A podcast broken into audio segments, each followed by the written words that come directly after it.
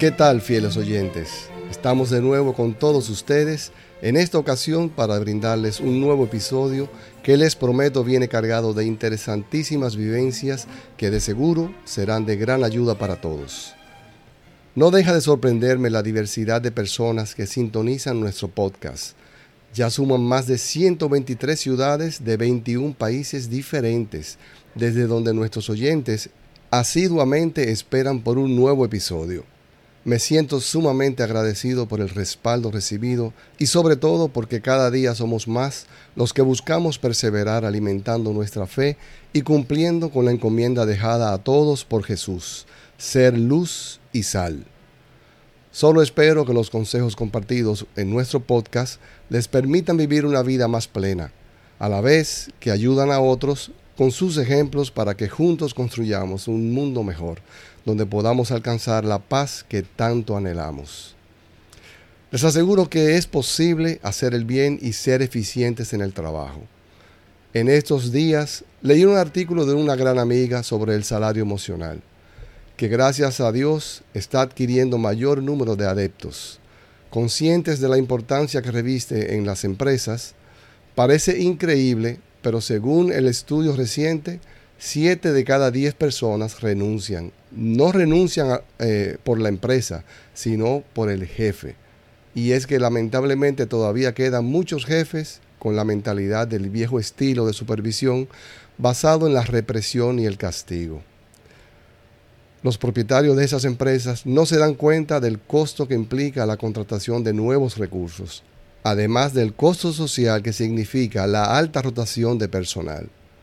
Dice un moderno refrán, el salario económico atrapa, pero un alto salario emocional retiene el talento. Sin lugar a dudas que este es un tema emocionante del que pudiéramos seguir hablando por muchas horas, pero les prometo que abundaremos sobre este y otros temas de interés en nuestra próxima temporada. Ahora, deseo que me ayuden a darle una calurosa bienvenida a nuestra invitada de hoy una joven y talentosa abogada que a pesar de su agudeza y tenacidad con que aborda la defensa de sus clientes, mantiene en todo momento un sentido de humildad, empatía y cooperación. Nos referimos a la licenciada Nelis Rivas Cid, una gran amiga a la que todos le dispensamos un gran aprecio. Gracias, Nelis, por apartar estos minutos para nuestros oyentes, los cuales de seguro están ansiosos por conocer un poco de ti y de tu testimonio en tu ambiente de trabajo. Muchísimas gracias, Horacio, por la invitación, felicitándote por esta hermosa iniciativa.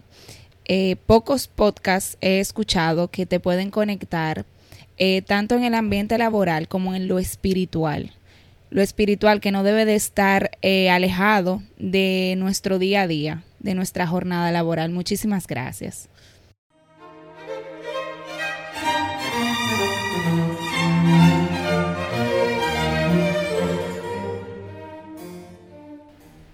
A ti, Nelis.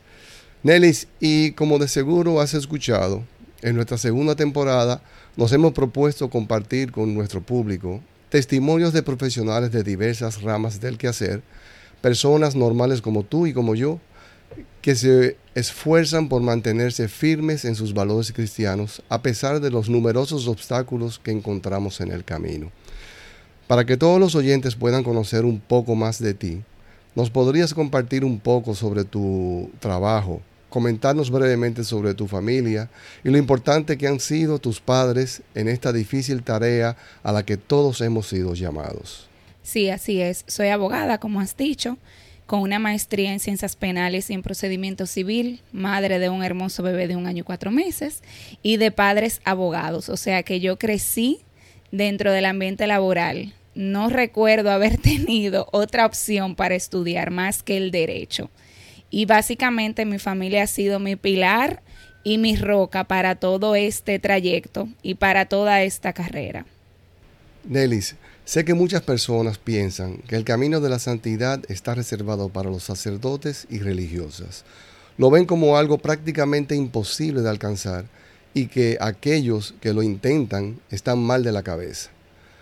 Asumen que la vida es una sola y hay que disfrutarla al máximo sin importar a qué precio, o a quienes tengan que atropellar para conseguir la supuesta felicidad, que equivocadamente entienden que se consigue por medio de la fama y el dinero, a través de la adquisición desmedida de cosas materiales y al final se dan cuenta de que siguen con el mismo vacío interior. Conscientes de todo lo expresado, me gustaría nos compartieras cómo vives tu fe en el trabajo, un trabajo de tantas experiencias que ponen a prueba tu fidelidad y tu obediencia a Jesús.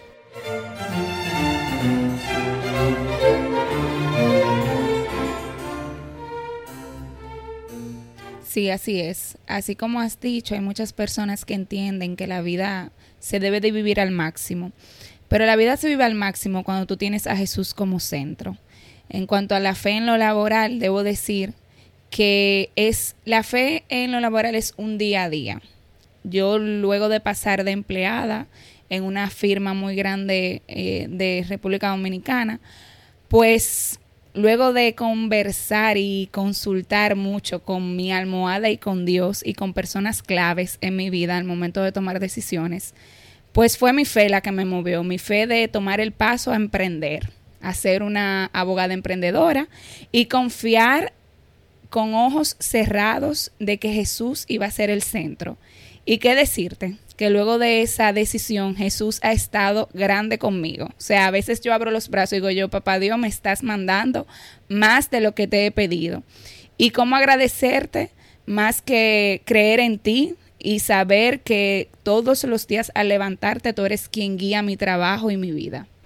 Así es, así nos pasa, gracias a Dios, eh, que contamos con esa compañía fiel. Es así. Que siempre está a nuestro lado.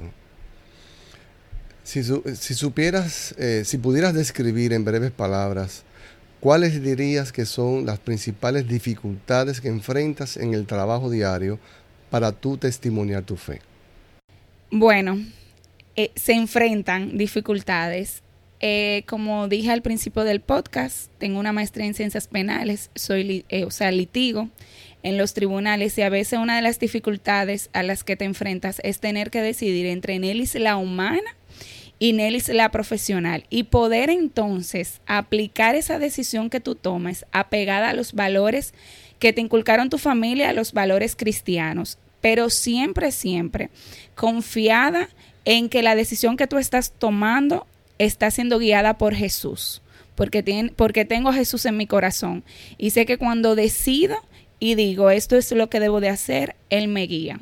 Con ojos cerrados, es como aquella persona que es ciega y va caminando y se para al borde del abismo y sabe que si se lanza, Jesús va a estar ahí para poder eh, apararlo en sus brazos. O sea que se, se, enfrentan dificultades, pero cuando Jesús está como centro, esas dificultades se enfrentan y se superan. Exacto, así mismo es. De igual manera, como existen dificultades, de seguro también experimentas momentos de satisfacción, ocasiones en que respiras un aire diferente, que te motivan a seguir esforzándote. ¿Cuáles pudieras mencionar?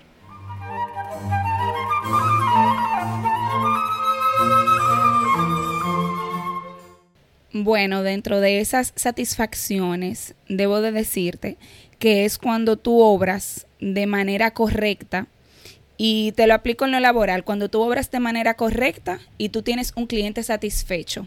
Y a veces, aunque el cliente tiene una decisión que no es lo que él quería, pero tú hiciste un buen trabajo de la satisfacción del cliente decirte, no era el resultado que yo quería, pero tu trabajo te lo reconozco. O sea que esa es una de nuestras mayores eh, satisfacciones. Aparte de que debo de decirte que me han tocado clientes que al final de la jornada se vuelven amigos. Y esos clientes, yo siempre le digo, yo hago mi trabajo, pero Dios es quien está obrando en mí. Y he tenido clientes que al final de la jornada se vuelven amigos y lo mismo que yo, eh, la fe que yo puedo predicar o la fe en la que yo creo, a veces hasta tú se la transmite a esos clientes. Y esas son una de las mayores satisfacciones que tú puedes tener como profesional y como cristiano. Claro, porque que te ven actuar de forma transparente, responsable. Eh, y eso, eso es un mensaje claro y de hecho muy escaso en estos días. No, y definitivamente el abogado tiene una mala fama. el abogado tiene una mala fama que al transcurrir de los años pues se ha mantenido, pero cuando tú eres un abogado honesto, que está que tu profesión está cimentada en valores cristianos y familiares, pues tú no entras dentro de ese grupo, tu trabajo resalta, pero resalta por esos valores y esa mochila que tú vienes cargada de esas cosas positivas, que es lo que te han inculcado.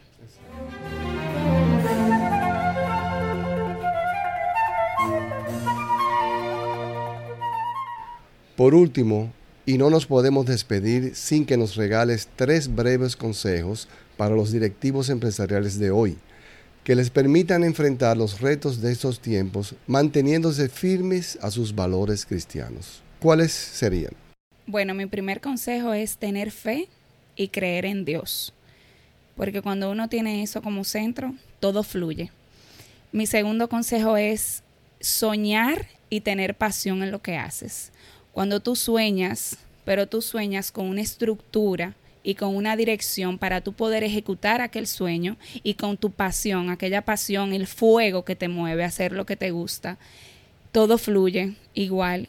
Y por último, que esos valores que nos han inculcado en nuestras familias y esos valores cristianos como la humildad, la generosidad, eh, día a día lo practiquemos porque cuando eso lo practicamos, cuando tú tienes algo como práctica, ya te sale tan natural que se vuelve algo cotidiano en ti. Un hábito. Es un hábito. Y al final de la jornada, esos hábitos que tú haces son positivos tanto en ti y a favor de los de las personas que tú estás dirigiendo, tus suplidores por igual, las personas a los que tú le ofreces un servicio. Esos son mis consejos, pero sobre todo no dejar de creer y que Jesús sea nuestro centro. Excelente. Solo me resta agradecer de corazón el que hayas aceptado compartir este espacio con nosotros. Tus vivencias y sabios consejos nos ayudarán a seguir adelante en esta gratificante tarea de ayudar a transformar la casa común, como la llama el Papa Francisco, nuestro planeta. Dios bendiga abundantemente tu hogar, Neris.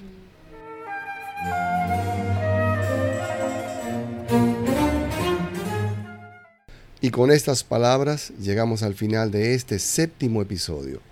Gracias a todos por su acostumbrada sintonía. Nos encontraremos en nuestra próxima entrega donde compartiremos otro interesante testimonio vivido desde una realidad diferente.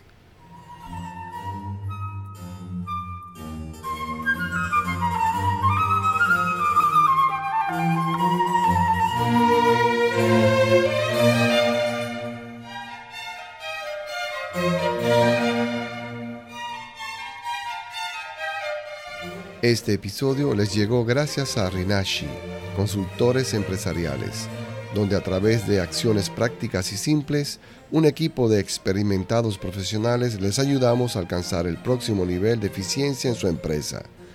Visite nuestra página www.rinassice.com rinashi.com